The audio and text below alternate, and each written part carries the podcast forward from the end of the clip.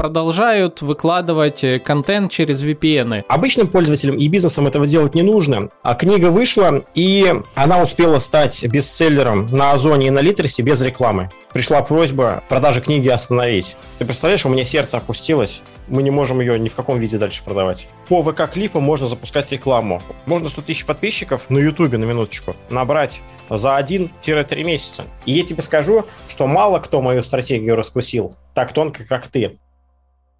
В этом выпуске я особенно благодарю Виктора Качукова, Дмитрия Прыдникова, Викторию Прохорову, Артема Юргунова и Сергея Устинова, которые внесли донат подкасту «Маркетинг и Реальность» в группе во ВКонтакте. Друзья, большое спасибо вам за поддержку, она очень ценна и помогает подкасту развиваться и расширять его инфраструктуру. Небольшая рекламка всех этих замечательных людей, а также ссылки на их профили находятся на моем сайте маркетинг точка аудио в разделе подкастов «Маркетинг и реальность». Ну а если вы тоже хотите поддержать подкаст, переходите в группу во ВКонтакте, ссылочка на которую находится в описании. Это второй сезон подкаста «Маркетинг и реальность», где я, Александр Дьяченко, бренд-стратег и диджитал-маркетолог, вместе с моими гостями, экспертами из сферы диджитал, говорим про маркетинг, брендинг, пиар и окружающую нас реальность. В новом сезоне мы продолжаем рассматривать актуальные и новые инструменты из сферы диджитал, а также современные методы коммуникации с целевыми аудиториями. Обязательно подписывайтесь на подкаст в удобном для вас аудиоплеере, а также делитесь впечатлениями о выпусках в ваших социальных сетях. Не забывайте проверять описание каждого выпуска подкаста, ведь там могут быть подарки от наших партнеров. Ну а я благодарю вас за лайки, звездочки, звездочки в плеерах, за ваши донаты и приглашаю в новый выпуск подкаста. Друзья, всем привет! С вами Александр Дьяченко, диджитал-маркетолог, бренд-стратег. Это мой подкаст «Маркетинг и реальность». Друзья, давно у нас не было в гостях этого замечательного гостя Рената Янбекова, си и о эс эм эм-агентства Nerpa, эксперта по TikTok, TikTok-продюсера и автора книги-бестселлера по TikTok. Короче, Ренат, привет! Я очень рад снова тебя видеть и слышать в подкасте. Привет, Саша, рад слышать. Так, Ренат, давай для начала мы с тобой прям не успели толком обсудить ничего, даже до записи, поэтому, ну, как тебе вообще текущая обстановка в сфере диджитал России? Хочется сказать, что это время возможностей, потому что всегда нас этому учили, всегда говорили, что если трудные времена, они обязательно пройдут, и в трудные времена тот, кто не сдается, тот обязательно становится сильнее, находит а, новые возможности. Но, к сожалению, а, на этот раз я склонен к а, несколько негативным прогнозам, и не потому, что я, например, паникер, да, или всепространный,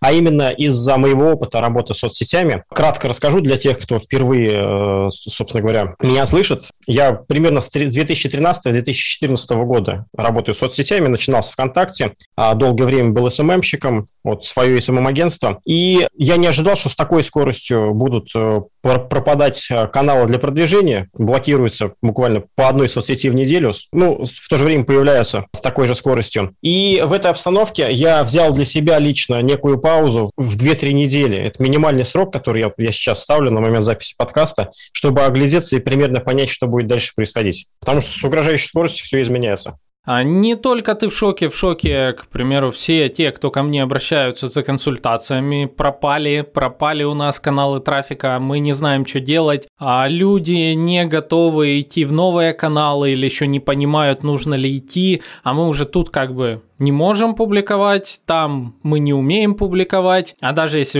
и умеем, то для кого? Типа для себя или для кого-то, ну, короче, дичь, да. Верхи не могут, низы не хотят, вот эта вот история. Это просто жесть, что творится, блин. Знаешь, как это, все эти мемы, когда улыбаемся, плачем, машем, пашем, я не знаю.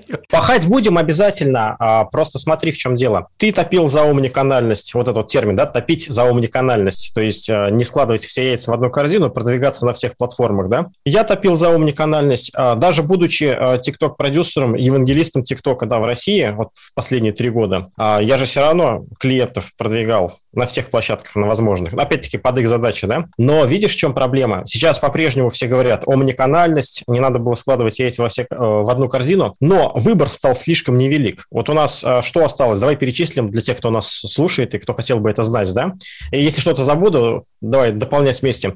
У нас остался ВКонтакте, он вне зоны риска, Одноклассники вне зоны риска, Яндекс.Дзен, Ютуб по-прежнему работает, есть э, подкасты, и новые соцсети в России, которые взлетает, TenChat. Я ничего не забыл? Ну, я еще могу добавить для посева, это Яндекс.Кью. И, ну, наверное, блоги тематические, но это очень нишевая история, тоже не для всех бизнесов. И вот что хочу сказать. Вот что означает блокировка или уход, по-разному можно сказать, Инстаграм, Фейсбук. А это организации запрещенные, да? Сейчас надо так говорить, я так понимаю, я на думаю, территории... обязательно, да. Да, это организация запрещенная на территории Российской Федерации. Отбросим, сейчас не будем обсуждать не политические, там, не моральные аспекты, да, этих площадок, но а, скажу, что они были достаточно дружелюбны а, для продвижения а, малого бизнеса, а на малом бизнесе, по моему мнению, держится весь эс эм эм, потому что с малым бизнесом может работать кто угодно, и начинающий эс эм эм-щик, и а, известный маркетолог, там, бренд-стратег и так далее. И вместе с уходом Инстаграм, вот, запрещенной организации, ушла эпоха комфортного эс эм эм, когда ты можешь, не мудрствуя и лукаво, сделать контент базовый, то есть, например, написать посты с фотографиями, сделать фотографии товара, и на достаточно скромную сумму запустить таргетированную рекламу и получить сразу отклик. Это была золотая эра, на самом деле, для малого бизнеса, для начинающих эс эм эм-щиков.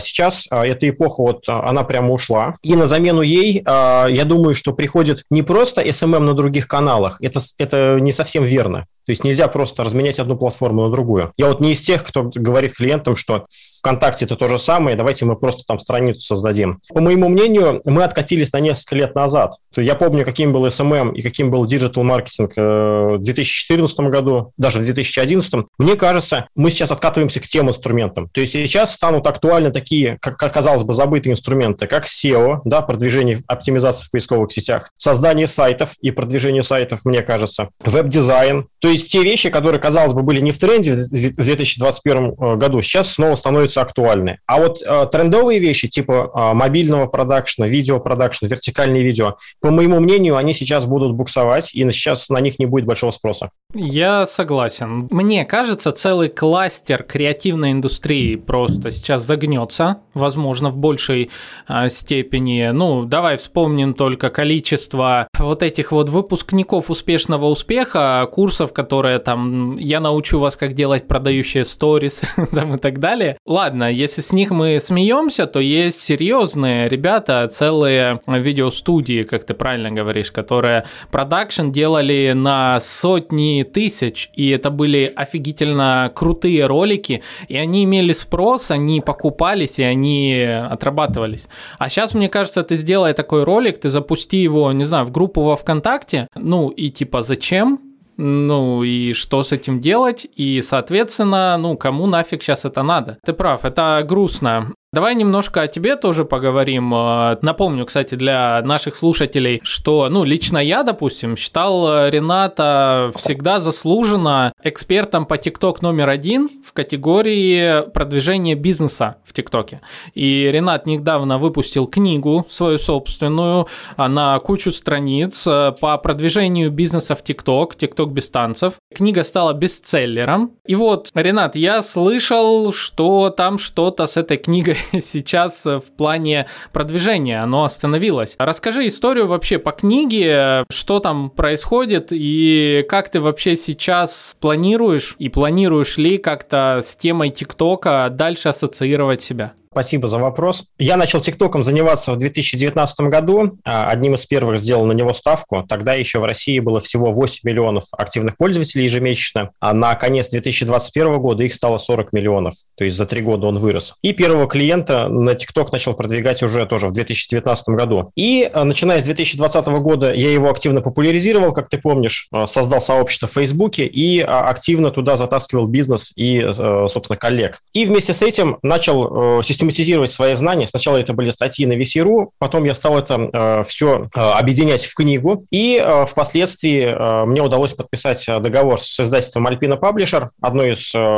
ведущих издательств деловой литературы э, в России. Был вариант вы, выбора из двух издательств. Выбрал потому, что «Альпина» предложила печатать полноцвет. Это очень дорого, это практически сувенирная книга. Ну, цена такой книги меньше тысячи рублей не бывает. Почему полноцвет? Потому что я сделал очень много скриншотов для того, чтобы людей обучать мануалу, показывать примеры из TikTok. И в черно-белой печати, в некачественной печати скриншоты очень трудно изучать. Вот, «Альпина» на это решилась, поверила тоже в меня. И э, мне также повезло, что со стороны издательства работала, по сути, та же команда, вот ру- руководители проекта, которые делали вот знаменитую оранжевую книгу «Пиши, сокращай» с Максимом Ильяховым. То есть это, ну, максимальный топ. Вот выше ничего не может быть в России в плане книгоиздания, там, деловой литературы. А книга вышла на пятьсот страниц, и она затрагивала практически все аспекты, которые связаны с TikTok и с похожими платформами. То есть не только э, устройство, да, э, продвижение в самом TikTok, но и базовая информация. Например, как писать сценарий для коротких видео, как использовать там приемы драматургии, трехактной структуры. Там же я упомянул и бизнес-кейсы, и рассказал, как настраивать таргетированную рекламу. В общем, вложил всю душу. Работа над книгой заняла почти год, и поскольку она на шестьдесят-семьдесят процентов состояла из базовой информации, та информация, там, которая касалась интерфейса меняющегося, она, в принципе, ну, устаревает со временем, но не так, как это можно себе представить. То есть и через год она будет полезна, и через два. И внезапно вот первая трудность, с которой я столкнулся, это юридическое согласование. Я гордился тем, что в книге пятьсот иллюстраций, скриншоты разных примеров аккаунтов, но юристы издательства сказали, что со всеми ними нужно будет подписывать соглашение. Иначе может последовать судебный иск за использование лица. Мы начали юридические согласования. С девяноста процентов людей, скриншоты которых я представил в книге, мы согласовали, но это заняло практически полгода. То есть отложилось издание книги. А я же не знал, что впереди грядут кризисы, да? А мы могли себе это позволить. А потом мы выбирали удобное время для издания, для релиза книги. Там разные книжные ярмарки и прочее. Потом осенью две тысячи двадцать первого грянул книгоиздательский кризис какой-то. Это можно найти в СМИ. Там сейчас, оказывается, очень мало типографий, которые печатают э, высокого качества книги. Отрасль тоже в кризисе. Но э, в начале две тысячи двадцать первого года книга все-таки вышла. Конечно, радости моей не было предела. А было очень много людей, э, подогретых э, моими постами и сторис, которые ждали эту книгу, которые учились у меня на курсах, слушали там мои лекции. А книга вышла, и она успела стать бестселлером на Озоне и на Литресе без рекламы. Потому что я э, сделал всего одно заявление о том, что книга вышла, успел сделать. Я опубликовал пост, что она вышла, и через два дня после релиза э, из китайского офиса TikTok, из юридического отдела, пришла просьба продажи книги остановить по причине того, что им, ну, не понравилось что-то. Вот. Ну, формально они придрались к обложке, к тому, что крупно написано TikTok. Офигеть, просто жесть. Причем это письмо мне пришло на английском, а как раз, знаешь, перед эфиром. У меня был эфир с ребятами из кокос-групп, где я должен был в том числе презентовать книгу, и за пять минут до эфира пришло это письмо. Ты представляешь, у меня сердце опустилось, и меня на эфире спрашивают, значит, как там твоя книга и так далее. И вот, и мне приходится держать хорошую мину, я говорю, все окей, там все отлично. А, и у меня была запланирована серия презентаций, в том числе в Библиоглобусе в Москве, уже были приглашены блогеры. Само издательство запланировало классный флешмоб, пятьдесят блогеров планировалось э, крупных привлечь к тому, чтобы... Ну, кто-то, может, видел эту книгу, а я там позирую для обложки с таким игрушечным бластером в образе злодея из голливудских фильмов. Ну, креативный просто подход. И мы собирались э, серию таких публикаций с блогерами запустить. То есть мы хотели закупить с издательством э, вот эти игрушечные бластеры, их отправить блогерам мужского пола, и красивые яркие там парики розово-оранжевого цвета девушкам, чтобы подчеркнуть вот эту вот космическую тему, заданную обложкой моей книги. Вот. Но, соответственно, когда мне пришло письмо, я больше уже не мог э, ничего публиковать про книгу во избежание дальнейших проблем, да, потому что я не знаю, чем, чем бы это закончилось. С издательством мы решили, что я ничего не делаю, что мы отменяем все э, активности, все презентации, все встречи, все блог-компании. И, соответственно, книга продавалась каким-то естественным путем. Ну, то есть были люди, которые знали про эту книгу, они сами пошли, сами нашли ее на Озоне, без моих подсказок, сами купили, и э, алгоритм Озона там присвоили то, что это бестселлер. Точного количества я не знаю, как бы Озон не отчитывается. А вот после завершения первого квартала а мне от издательства придет отчет, вот, сколько было продано точно. Вот, и, конечно, это печально. Но, как говорится, беда не приходит одна. Ну, что мы могли делать? Издать, юристы издательства начали переписку с TikTok по поводу того, что можно было бы изменить, например, в обложке книги, да, чтобы они не имели претензий. И опять-таки, если бы мы назвали книгу, допустим, без упоминания TikTok, ну, например, можно было бы назвать ее просто «Без танцев», да, я бы научился ее продавать так, с новым названием. Но тут, к сожалению, известные февральские события, опять-таки, мы сегодня не будем обсуждать отношение к ним и вот, что они означают и прочее. Вот. И, как известно, TikTok сейчас э, самоустранился, да, в России он ограничил возможность публикации, и неизвестно, когда он вернется. Соответственно, моя книга повисла в воздухе, э, и никто не будет ее переиздавать, не понимая, будет ли жить платформа. Вот, вот такая вот история случилась. Я рассказал ее как кейс, в принципе, того, что может быть. Вот, не с целью там пожаловаться или еще что-то, но в любом случае поймите меня, мне грустно. Да, слушай, я тебе очень соболезную в этом плане. Целый год просто отдать мечте, отдать этому — это жесть. А в электронном виде, то есть она имеет место еще быть, жить там же на Литресе? Я, допустим, на Литрес ее и читал. Или же пришли ну, распоряжения, что снять даже оттуда? Здесь интересный момент. В том же Литресе, например, в электронном виде обложку поменять – это пять минут, по сути. Заменить файл, да?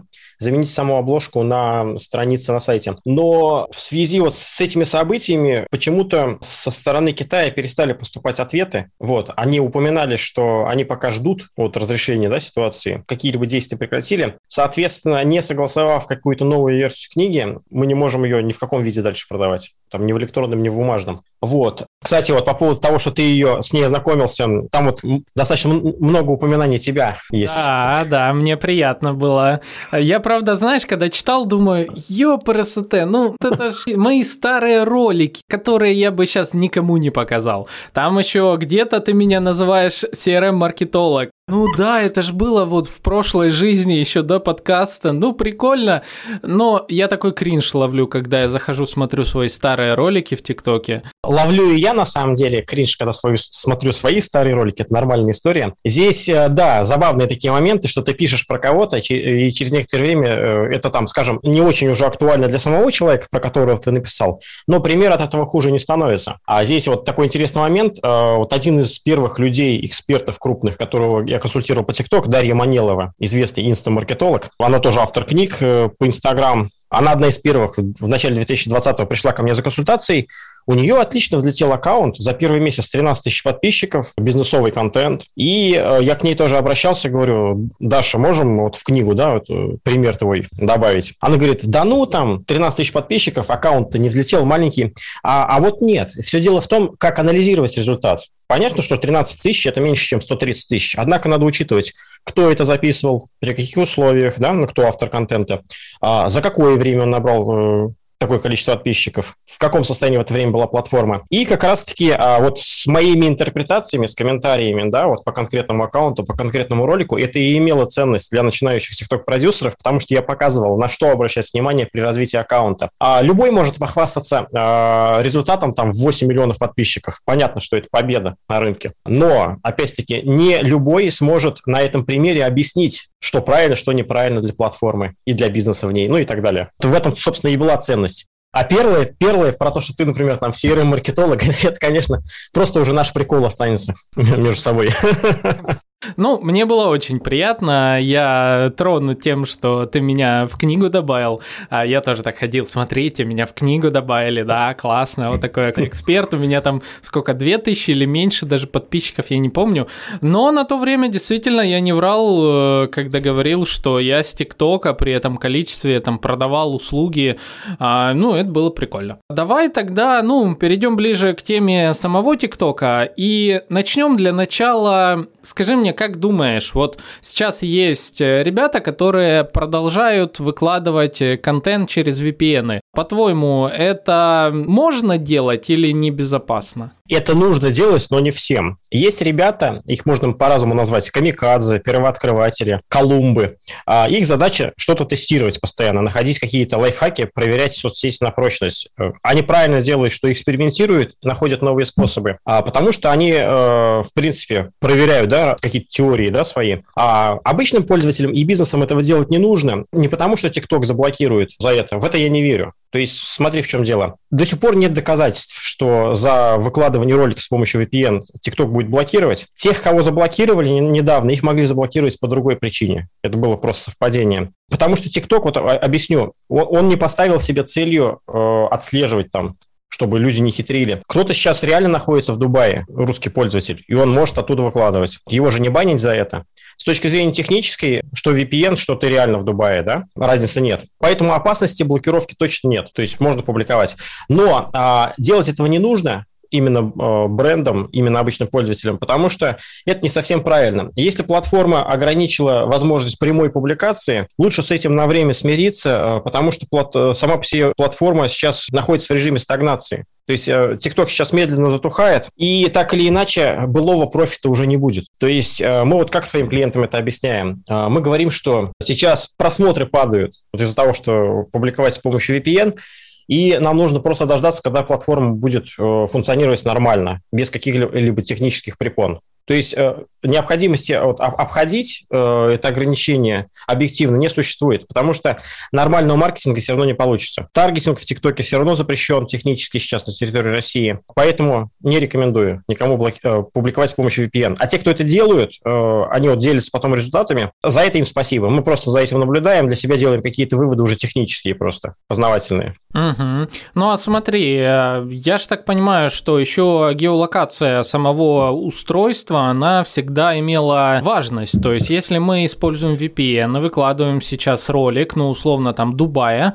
я так понимаю, что есть шанс, что наш ролик пойдет именно по локации Дубая, он не пойдет по России. Получается, тут и в этом нет особого смысла в выкладывании ролика. Это влияет, скажем так. На TikTok, вот, на, на, на то, куда пойдет ролик, на какую аудиторию, всегда влияло несколько разных факторов. Вот мы общаемся с создателями сервиса TikLog, сервис аналитики по TikTok, и, и с несколькими другими подобными сервисами. И вот они делились данными. TikTok отслеживает вот, больше, чем любая другая платформа, данные о пользователе, о его местонахождении, о том, где он публикует ролик. И ви пи эн, не ви пи эн, он, в принципе, всегда э, узнает, где человек находится, потому что он в том числе парсит там, его Инстаграм. Вот, он смотрит на имей телефона, на какая сим-карта и прочее. Но если ты используешь ви пи эн, там естественным образом геолокация нарушается все равно. И это приводит э, не к тому, что ты, допустим, там заходишь через ви пи эн, там, через Нидерланды или реально находишься в Нидерландах. Это приводит не к тому, что в Нидерландах будет на сто процентов показывать твой ролик. Это приведет просто к падению просмотров. А мы давно заметили, что алгоритмы TikTok очень осторожные. То есть, с одной стороны, сила TikTok, вот если кто не знает, почему он стал популярным, именно в том, что алгоритмы без участия живого человека анализируют ролики, модерация с бешеной скоростью, которая позволяет очень быстро находить а, заинтересованных зрителей для ролика. Это плюс. Но, с другой стороны, из-за того, что а, модерацию первичную доверили алгоритмам, а, там есть такой некий фактор а, осторожности. Если алгоритм видит что-то нестандартное, он на всякий случай просто не дает просмотров больших. Там по подписчикам даст там несколько сотен просмотров, и все. Вот, если алгоритм чего-то не понимает, на всякий случай он не дает просмотров. Это давно проверено. И, соответственно, выкладываешь с ви пи эн, это уже нестандартная ситуация, просмотров много не будет. И тут уже даже не важно, куда они пошли, а на Дубай или, или на Россию. Понятно, понятно. Слушай, у меня есть такое предположение, что возможное будущее ТикТока – это ТикТок китайский. Как вот у них есть отдельное как приложение практически, то есть китайский ТикТок, Douyin или как-то так он называется. Соответственно, они замкнуты внутри страны, и не выходят их ролики за рамки страны. У них там своя модерация, у них все свое. Как ты думаешь, у нас в случае снова возврата ТикТока будет скорее ситуация похожая, или же все-таки есть шанс, что мы останемся, ну, условно, в едином рынке ТикТока? Это очень верное предположение. Я тоже высказывал такую мысль, что я даже приветствовал бы, на самом деле, такую модель, что TikTok сделает просто а, отдельную русскоязычную, скажем так, ветку приложения, да? То есть есть Douyin китайский, а, и, возможно, еще какой-то есть, о котором мы просто не слышали. Может быть, индонезийский TikTok, версия там, да, отдельная. И, возможно, Ру TikTok, да, который замкнут исключительно географически на территории России. Это, на самом деле, нормальный вариант для текущих реалий, потому что если бы ByteDance предоставил бы правительству России вот такую презентацию, да, вот теперь вот у нас приложение чисто на территории России, и вот у вас там есть рубильник, да, вы можете вырубать там те хэштеги и темы, которые вам не нравятся, да, к примеру, там проводить собственную цензуру. Вот, пожалуйста, получите, распишитесь. Я думаю, наше правительство было бы очень довольно и, соответственно, больше не имело бы претензий к ТикТоку. Вот, я думаю, что TikTok рассматривает такой вариант, но не знаю, к сожалению, насколько он сложный и технически. С другой стороны, они сейчас занимаются по слухам, опять-таки, по нашим предположениям, это именно адаптация алгоритмов, да, к текущим реалиям, к тем, чтобы соответствовать законодательству России. В принципе, в обоих случаях с юридической точки зрения это одно и то же получается. На территории России действуют некие особые фильтры, которые модерируют контент особым образом. Вот, поэтому я думаю, что эти два события равновероятны. Либо нам предоставят какой-то отдельный рут ТикТок, может быть, даже в отдельном приложении, либо же какой-то мощнейший фильтр, который не пускает какой-то, может быть, прозападный, оппозиционный, может быть, контент. И, опять-таки, наше правительство будет довольно. К сожалению, помимо того, что сам ТикТок опасается вот этой участи META, да, вчера же вот суд состоялся, да, вот признали META запрещенной организацией в Российской Федерации, он опасается, он самоустраняется, да, теперь уходит на неопределенное время. И плюс еще была претензия со стороны нашего правительства о том, что какой-то ролик наш тоже был удален, важный именно для России, ТикТоком. Вот, и, к сожалению, это все наталкивает на мысли, что не скоро еще ТикТок решится вернуться. Я не знаю, когда закончится вот, вот эта ситуация, да, вот то, что происходит, да, вот с февраля то, что началось. Два-три месяца, может, дай бог, быстрее. Я хочу, чтобы это быстрее закончилось. Оно закончится. Я думаю, ТикТок еще несколько месяцев будет не выходить там на рынок обратно и всячески страховаться. То есть я закладываю, вот если сейчас все закончится, дай бог, как повторюсь, полгода еще минимум, прежде чем он оживет снова. Да, да, грустно, когда государство определяет, можем ли мы танцевать в соцсетях или нет. Но, с другой стороны, смотри, государство, оно рекомендует танцевать в местных соцсетях. Я про них могу тебе кратко рассказать, про аналоги ТикТок. Вот здесь как раз Ага. я сейчас и хотел к этому перейти. А, смотри, аналоги в виде рилса мы уже с тобой, наверное, не будем рассматривать. Да, я помню твои комментарии на тему того, какая дичь алгоритмы рилса, полностью поддерживаю. Ну, давай поговорим еще о большей, возможно, дичи или, возможно, о нашем светлом будущем единственном. Это вэ ка Клипы. Также я знаю, по-моему, в Дзене есть вертикальные ролики, и пока еще они есть в виде шортсов на Ютубе. Давай предположим, что Ютуб не закроют. И вот у нас есть три таких плейсмента. Это вэ ка-клипы, это шорты и дзен. Яппи. Я даже не знаю, стоит ли это слово называть. Вот, он тоже существует. Вот давай, ладно, в этой парадигме поговорим. Что думаешь по перспективам всех них? У кого есть большие шансы и в чем их отличие от ТикТока? По ним у меня есть четкий ответ. Вот если по ТикТоку я ничего конкретного сказать не могу, по этим платформам могу, поскольку они не заблокированы, и мы с ними и раньше работали, достаточно хорошо знаем. Значит, вэ ка-клипы. Минус вэ ка-клипов, э, огромный минус, в том, что алгоритмы там еще хуже, чем у Instagram Reels. То есть ни о каком подборе э, индивидуальной ленты для конкретного пользователя там речи не идет. То есть вы будете снимать ролики про сад и огород, если вы будете выкладывать их в ТикТок, вы найдете сразу аудиторию садоводов, любителей сада и огорода. У моей любимой, например, мама недавно запустила, вот когда еще ТикТок не был заблокирован, а достаточно быстро раскрутила аккаунт про помидоры, про то, как их выращивать в теплице. А в ВКонтакте такого не будет в ближайшее время, там алгоритмы очень слабые. Плюс там нет многих возможностей по оформлению контента, которые были в ТикТоке. Но есть плюс, вот здесь, я думаю, всем надо конспектировать, то есть минус алгоритмы очень слабые, плюс в том, что по вэ ка-клипам можно запускать рекламу. Вот это уже интересно. Ввиду того, что сейчас люди не атакованы рекламой в Инстаграме, да, как раньше было, у них, в принципе, освобождается внимание. Покупательская способность никуда не теряется и потребность в товарах. Поэтому товары, услуги имеет смысл рекламировать в вэ ка-клипах. Делается это очень просто. Заходите в рекламный кабинет ВКонтакте. Там один из плейсментов называется «Истории и клипы». И вы можете загрузить вертикальный видеоролик и демонстрировать его. Там вот три варианта. Либо только в историях, либо в историях и клипах, либо только в клипах.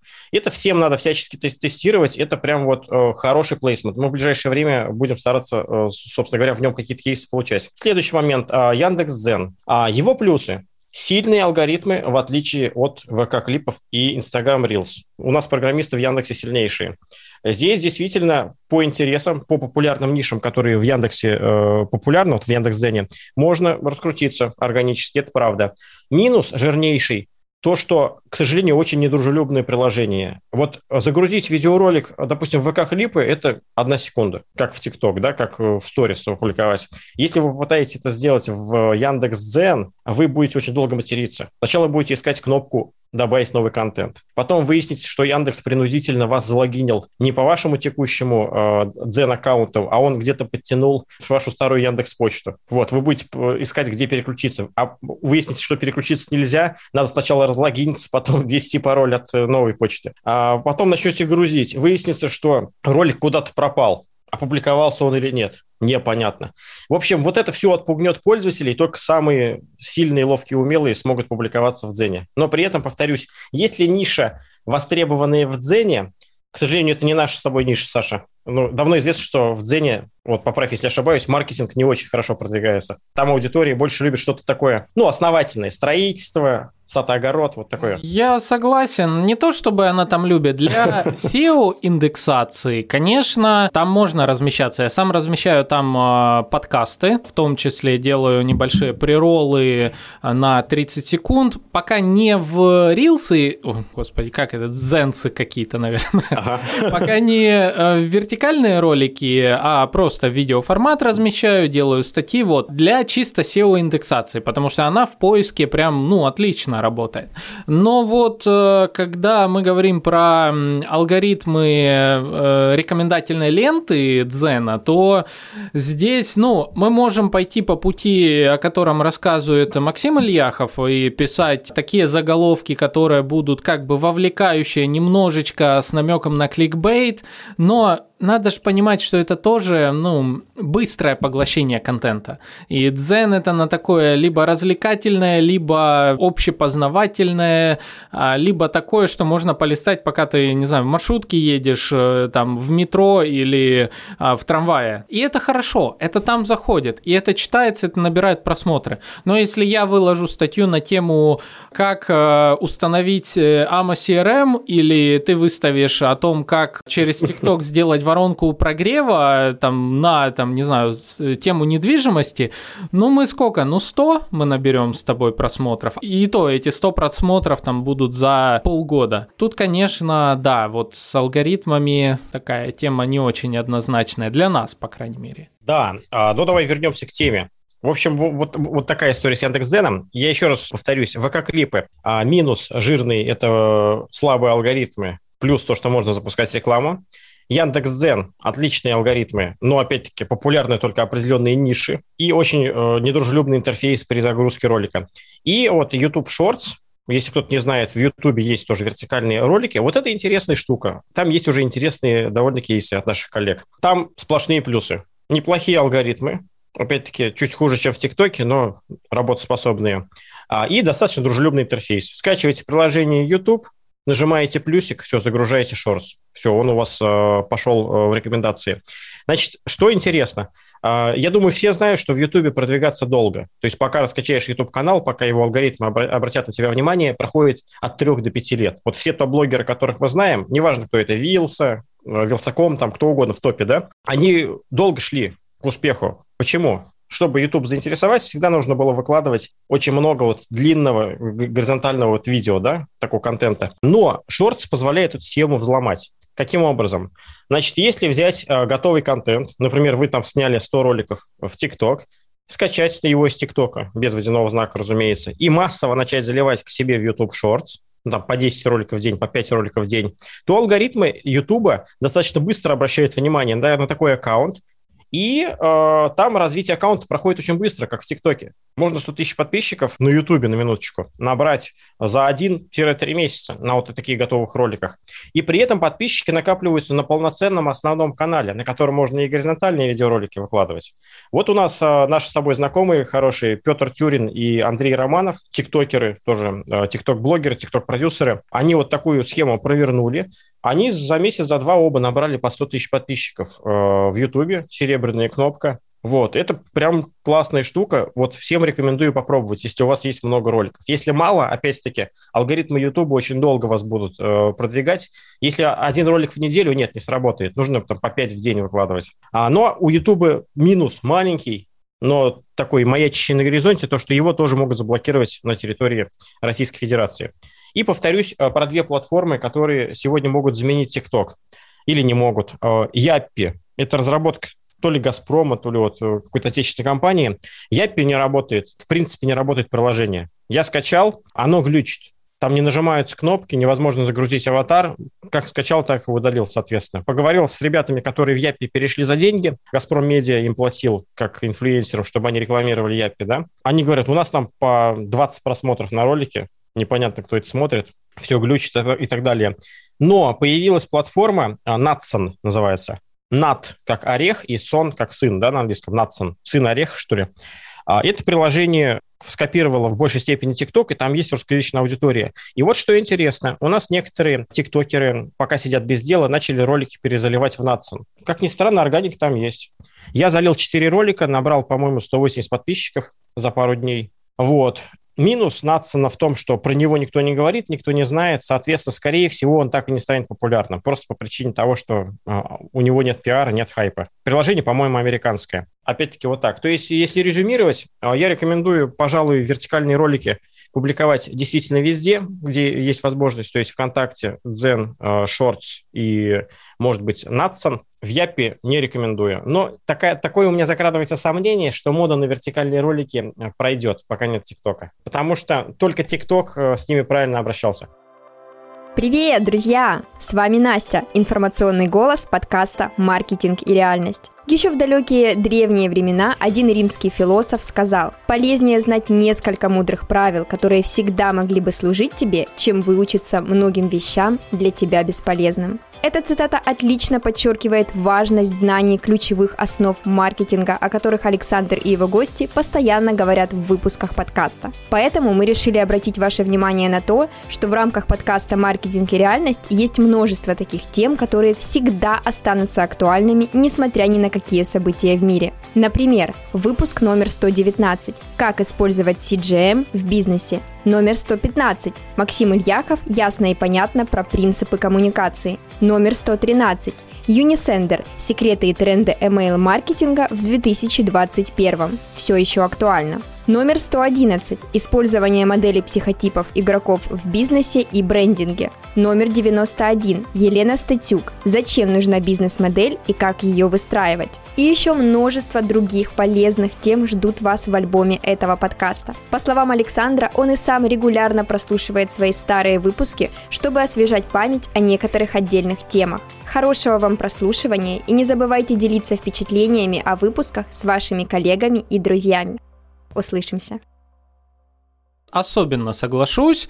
Знаешь, вот мне кажется, я тут в недавних выпусках говорил, что для меня немножко странным является то, что многие эксперты, ну, несколько лет жизни отдали ТикТоку. Только лишь ТикТоку, я имел в виду в этом плане. Так как, ну, во-первых, даже сам ТикТок, он не индексируемый снаружи особо, и это замыкание внутри вот соцсети, и это же вертикальные ролики, они имеют срок жизни, то есть ты, ты потратил час на создание хорошего ролика, ты его загрузил, и этот час отработал на тебя, ну, неделю максимум.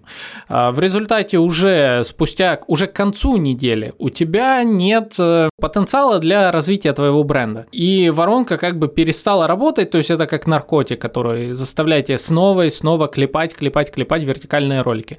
Да, ты получаешь такой иногда вирусный охват и классно все, но и тут, ну, с моей точки зрения, почему я, кстати, ушел из ТикТока и вообще от формата вертикальных роликов, потому как даже в этом плане время, в рамках которого с тобой знакомится целевая аудитория, оно ограничено тридцатью секундами и еще и размыто лентой рекомендаций. То есть, да, ты получил миллион охвата, окей, ты запомнился, ну, не больше, чем другие, возможно, эксперты, другие аккаунты в ленте рекомендаций. То есть, нет нет фокуса на тебя как на эксперте, нет ввода тебя, сильного ввода в воронку прогрева, ну, кроме отдельных случаев, конечно, когда там мега крутой вообще контент, полезный человек залипает прям только в твоем профиле и так далее, ну и тут как-то, ну, не знаю, для меня это было немножко странно. И когда ты сейчас говоришь, что вполне вероятно, что эра вертикальных роликов проходит, ну, мне прям кажется, что ты в этом очень прав.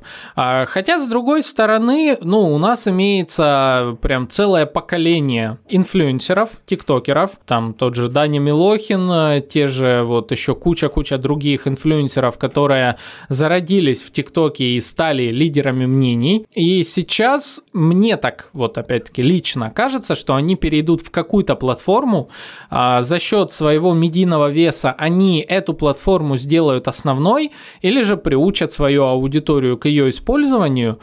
И, возможно, еще это поддержит вот эту эру вертикального быстрого контента. Ну, как будет дальше, не знаю. А на тему бизнеса добавлю только, что вот вчера, по-моему, или позавчера появилась новость, что ВКонтакте наконец-то добавил возможность интеграции вэ ка клипов в сообщество. И uh-huh. это, получается, связывает у нас с вами воронку продаж со- через сообщество и вэ ка клипов.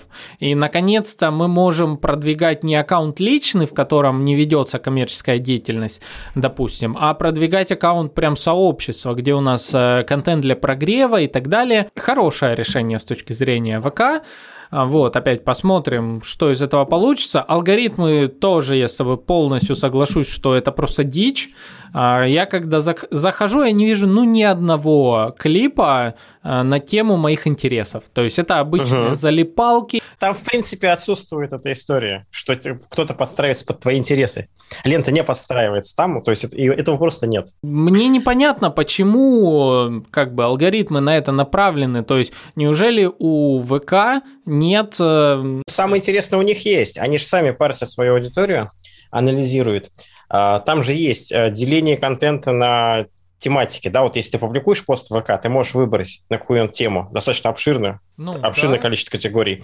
Ты сообществу категорию присваиваешь. То есть должно было быть, что и ролики тоже по категориям. Но здесь то ли их не делают так по категориям, сам вэ ка не делает разделения, то ли пользователи не публикуют ничего, кроме дичи. Тут Но... что-то среднее. Это, знаешь, кстати, вот ты упоминал шорты, и меня, допустим, в шортсах бесило и бесит то, что создаются тысячи аккаунтов с перепостами чужих э, видео. Ну, допустим, та же Белла Порч, нею заполнены тысячи аккаунтов э, на Ютубе, которые просто берут и репост ее вот вертикального ролика. И это не банится Ютубом почему-то. То есть, ну, там написан фан-аккаунт там чего-то или там что-то еще. И вот этот, ну, как пиратский контент, на котором получается развивать аккаунты, набирать подписчиков. Понятно, это не бизнесовая тема вовсе, то есть это общеразвлекательная. Но у Ютуба меня, к примеру, вот этот формат бесил. Как будто у тебя воруют контент, и за счет э, тебя uh-huh. э, создают что-то другое. И вэ ка, ну, то же самое. То есть, э, тоже я смотрю ролики, там, фан-аккаунтов, кого-то еще, чужих людей. С ТикТока ворованных, там что-то еще. И это не сам автор, который мигрировал с ТикТока, uh-huh. это просто ворованный контент. С этим тоже не борются, это тоже убивает, по сути, оригинальный контент. И мне непонятно. Я согласен, да, особенно после ТикТока, где ты смотрел много уникального контента в его первоисточнике. Конечно, в шортсе ты, ты не будешь потом смотреть чьи-то перепосты. Это смотрится прям, ну, убого, вот, откровенно говоря, да, по-пиратски. Вот, это, конечно, осложняет популяризацию этой платформы. Но здесь же мы с тобой говорим все-таки не о наших личных интересах. Мы говорим о том, что у нас должна быть какая-то возможность, да, у бизнеса должна быть возможность где-то продвигаться. И вот здесь, к сожалению, мы выбираем из того, что вот у нас есть. Конечно, TikTok был вне конкуренции в этом плане. Согласен. Насчет TikTok хотел э, чуть-чуть только добавить небольшую ремарочку. Ты абсолютно правильно перечислил его недостатки, которые работают э, негативно в долгосрочной перспективе. То, что и короткая жизнь короткого ролика, э, и то, что ты как белка в колесе, тебе нужно постоянно делать новые ролики, потому что старые не индексируются и, в принципе, устаревают, да, и по формату, и, и по качеству, и так далее. Но здесь надо помнить, что TikTok, он изначально избрал очень хитрую стратегию. Он же себя соцсетью не называет. он называет себя видеохостинг там, или платформа коротких роликов. И сам TikTok на своих мероприятиях говорил, что мы, наша роль – это быть органическим бустером для всех остальных платформ. То есть э, все минусы TikTok, вот короткая жизнь, да, вот то, что тебя запоминают там, на две секунды и забывают, она окупалась именно большим органическим бустером. То есть э, он хорошо работал в связке с другими платформами. Вот. Я всегда был за то, чтобы платформ было больше. То есть смотри, классно, когда у тебя есть Инстаграм, Фейсбук, ВКонтакте, Телеграм и ТикТок, в котором ты получаешь просто мощную органику. Ну, там есть, если тебе повезло, и контент хороший. И когда появился Clubhouse, кстати, вот у меня спрашивали, я тогда вот, понятно, топил за ТикТок, и у меня спрашивали на мероприятиях, а вот Clubhouse появился, какую вы ему роль прочите, пророчите. И э, я говорил, что я радуюсь, что еще одна платформа, там формат, там, может быть, не мой аудио, но я хочу, чтобы было больше платформ, больше выбора, больше взаимосвязи, больше перетекания аудитории и прочее. И я, на самом деле, огорчился, когда Clubhouse сдулся. Я не был его поклонником, но вот мне, мне было тревожно. Вот соцсеть не взлетела. Печально, на самом деле. Формат-то был интересный. Вот. И то, что сейчас становится меньше возможностей для продвижения, вот меньше каналов, это очень печально. Вот когда нет выбора, это плохо. Это, знаешь, как с Coca-Cola уходящей. Вот там, ну, есть сейчас такой мем, да, что Coca-Cola уходит с нашего рынка. И типа некоторые, вот, хорошо, что Coca-Cola уходит, я не буду больше пить там вредную газировку. И я ее не пил. То есть я не поклонник Coca-Cola. Но когда нет выбора, мне становится тревожно, потому что, ну, печально, потому что раз в год мне все равно иногда хочется холодной кока-колы в жаркую погоду. Вот я не пью ее, вот три месяца могу не пить, а иногда хочется под настроение. И если я вот в Москве, там, идя по улице, раз так захочу кока-колы, а ее больше нет, вот нет выбора. На мой взгляд, это печально. Я согласен с тобой. Я тоже в Макдональдс не хожу обычно и так стараюсь контролировать питание, все, но... Хочется иногда тоже раз в полгода, раз в год зайти и, ну, был бы не против там и а, колу выпить и так далее, но а, это да, это грустно, я с тобой согласен. И, кстати, вот ты прав, да, TikTok дает классный буст именно подписчиков новых, и это верхняя часть воронки. И тут вот я, наблюдая за тем, как ты развивал свой личный бренд, наверное, мне так посчастливилось обратить на тебя внимание именно в момент зарождения ТикТока. Я тогда вот начал твои ролики впервые смотреть, как это добрый тиктокер, там все такое. Вот. И ты сделал очень красиво. С точки зрения личного бренда, ты набрал аудиторию на таких развлекательных роликов, но потом ты, понимая, кто действительно твоя целевая аудитория, что это те, кто не смотрят TikTok, те, кто не знают про TikTok, ты пошел на внешние платформы, начал там вести группу сообщества Facebook, который сейчас является частью META и признан нежелательной организацией в России. Блин, почему это приходится говорить? Ты начал на ви си писать, делать конференции внешние, рассказывая о том, что да, я танцую, но так делать не надо, и это правильная стратегия была. Из этого всего, смотря на то, как вообще мир сейчас наш, наш Рунет, к чему он сейчас приходит, я все больше убеждаю себя в мысли, что рано или поздно, если мы говорим за развитие личного бренда, если мы говорим за развитие бизнеса, то, наверное, ключевым фактором в воронке будет эффективность траты времени на создание контента. Вот почему-то у меня уже несколько лет такое впечатление, что делая что-то, создавая любую единицу контента в любой соцсети, мы должны будем понимать, как долго эта единица контента живет, ради чего она вообще живет, какие у нас показатели должны быть. Если она умрет, то что останется? И следить вообще вот за вот этим всем. Уже как-то эра, мне кажется, бездумного создания контента, она проходит. Ну, по крайней мере, в нашем Рунете. Посмотрим, конечно, к чему дальше все это придет. Ориентируемся, смотрим, какие появляются. Кстати, знаешь, ты в TenChat сейчас тоже сидишь. По-твоему, ага. Тебе не кажется ли нечто похожим алгоритм TenChat на алгоритм ТикТока в плане вирусности? Замечал такое? Да, очень похож. Он берет какой-то пост, и вот на посте, вот у тебя тогда, вот сейчас успешно, восемьдесят тысяч просмотров, там, восемьдесят тысяч охвата, да, к примеру, и есть отклик. Это очень похоже. TenChat удивительным образом, кстати, это впервые я такое вижу, удивительным образом собрал у себя находки, не побоюсь этого слова, всех соцсетей.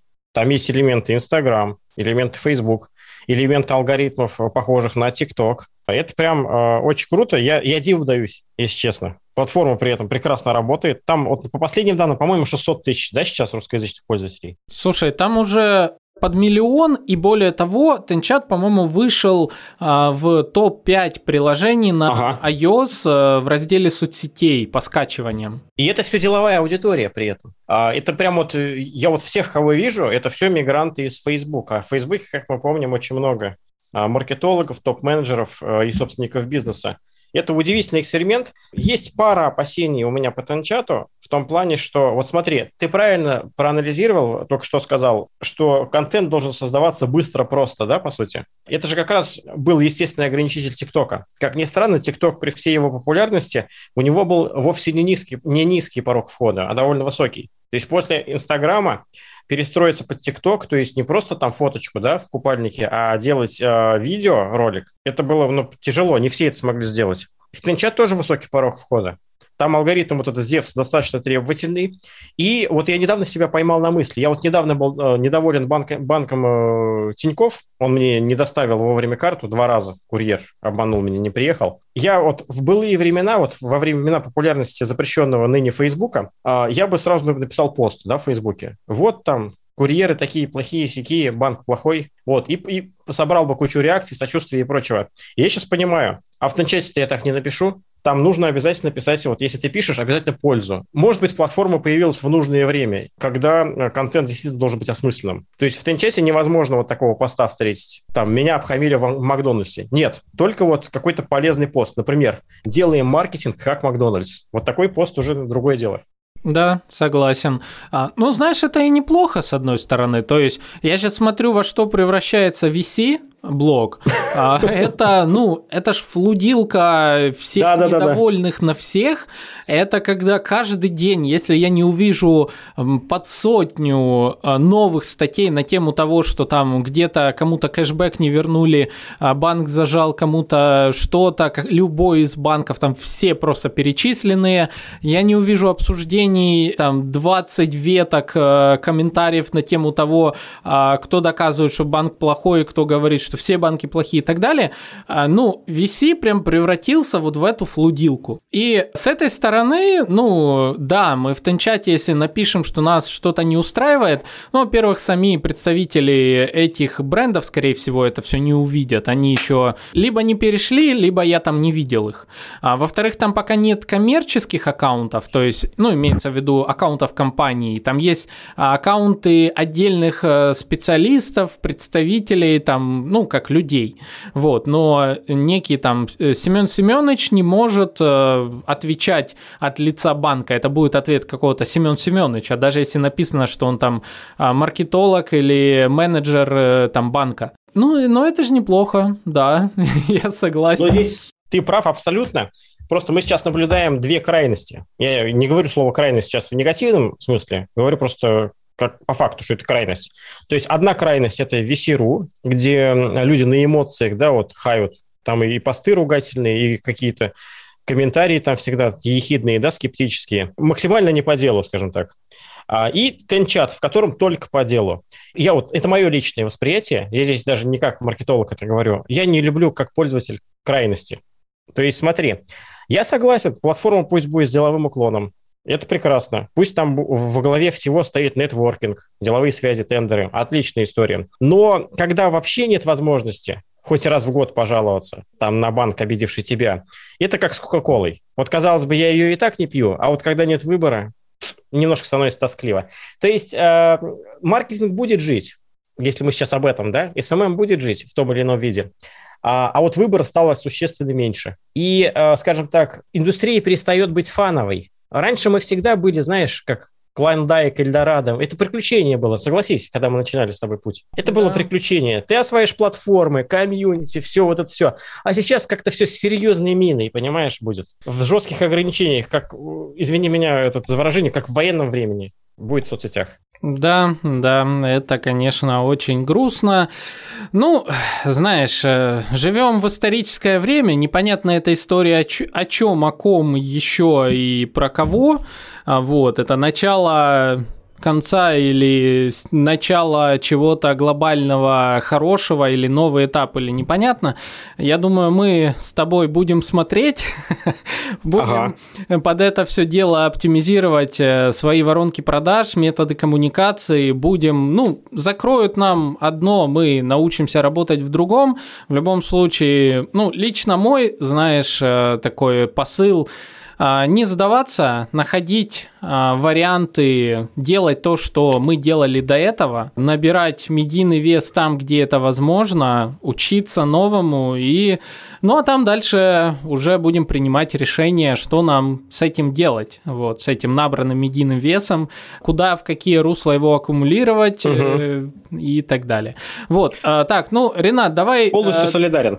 Давай тогда напоследок твое наставление на ближайшие месяцы нашему сообществу, нашим слушателям подкаста. Я знаю, что нас слушают со всех регионов и со всех стран, и передаю большой привет всем слушателям, особенно тем, кто сейчас в трудном положении. Друзья, держитесь, я, вы знаете, всегда за то, чтобы поскорее у нас с вами все было безопасно, мирно, чтобы мы снова стали дружить, сотрудничать, развиваться вместе, и вот. Золотые слова, я полностью поддерживаю. Мир, дружбу, возвращение к приятному общению, к мирному.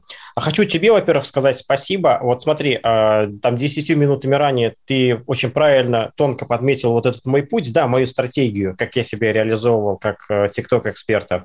И я тебе скажу, что мало кто мою стратегию раскусил так тонко, как ты. А в этом плане хочу сказать, что ты оправдываешь свое звание бренд-стратега. И хочу обратиться к слушателям Саши и его подкаста «Маркетинг и реальность». Не зря вы слушаете Александра, вот очень тонко чувствует и изменения в платформах, и, в принципе, вот э, классно, классный анализ. Вот тебе за это респект. Спасибо. И еще хочу привет передать. Дело в том, что я сегодня сделал анонс э, того, что иду к тебе на подкаст. В сторис у себя в Инстаграм, в заблокированной, э, в запрещенной организации. Хочу передать два привета. Мне начали отвечать на эту сторис, спрашивать. Вот есть Даша Фокина, старый друг, очень хороший человек. Она спрашивает, а где можно будет послушать? Слушай, ну я отвечу, конечно же. Послушать можно в любых подкаст-платформах, вообще абсолютно. Везде, где вы слушаете музыку. А это ВКонтакте, Яндекс.Музыка, Apple подкасты, Google подкасты, Spotify, CastBox и так далее. Или же просто в поиске любом напишите «Маркетинг и реальность». Вы попадете на кучу выдачи, а там обязательно найдете наш выпуск. Даже название оказалось пророческим, потому что сегодня маркетинг оказался в реальности, в самой суровой. И второй э, привет э, Наталья Туйгунова, пиарщик LiveDune ныне. Вот она мне ответила на сторис и пишет: «О, мы к нему на следующей неделе тоже идем, к тебе, буду слушать тебя». Вот, передаю привет Наталье. Это, получается, следующий будет выпуск. Ну и в завершение э, от себя хочу сказать, что хороший терапевтический эффект на меня при, произвела сегодняшняя беседа. А набрался я чуть-чуть оптимизма. А, друзья, не буду делать никаких прогнозов. Мы сегодня перечислили те площадки, которые работают. Я уверен, что они блокироваться не будут. Поэтому работаем в них. Ну а дальше на практике уже э, выясняем, что дает больше результат для каждого из вас. Надеюсь, что была беседа сегодня полезной для слушателей. Она была очень полезна. Большое тебе спасибо, и спасибо за такие добрые слова по поводу э, моего уровня профессионализма. А вот, друзья, вы всегда поддержать можете подкаст, конечно, в первую очередь, наверное, сейчас, это донатами. Донатами в группе во ВКонтакте. И также на нашем аккаунте Boosty. Ссылочки есть в описании, и вы знаете уже, что каждого я потом по имени благодарю в начале наших выпусков. Вот, ваша поддержка очень важна, очень сильна и поможет подкасту в эти непростые времена развиваться, развивать его инфраструктуру. И я хочу, знаете, в будущем превратить подкаст во что-то большое, полезное, всем нам, доброе в первую очередь. Моя задача – находить методы коммуникации со всеми целевыми аудиториями и учить этим методам вас. Вот, поэтому я приглашаю вот таких замечательных людей, как Ренат Янбеков, добрый тиктокер. Скоро мы узнаем, возможно, что он добрый не только тиктокер. Добрый тенчатер. Добрый тенчатер и вообще добрый человек, ВК классный эксперт. Вот, друзья, ну, с вами были Александр Дьяченко, Ренат Янбеков, подкаст «Маркетинг и Реальность», и мы с вами увидимся, услышимся в следующих выпусках. Всем пока. Пока.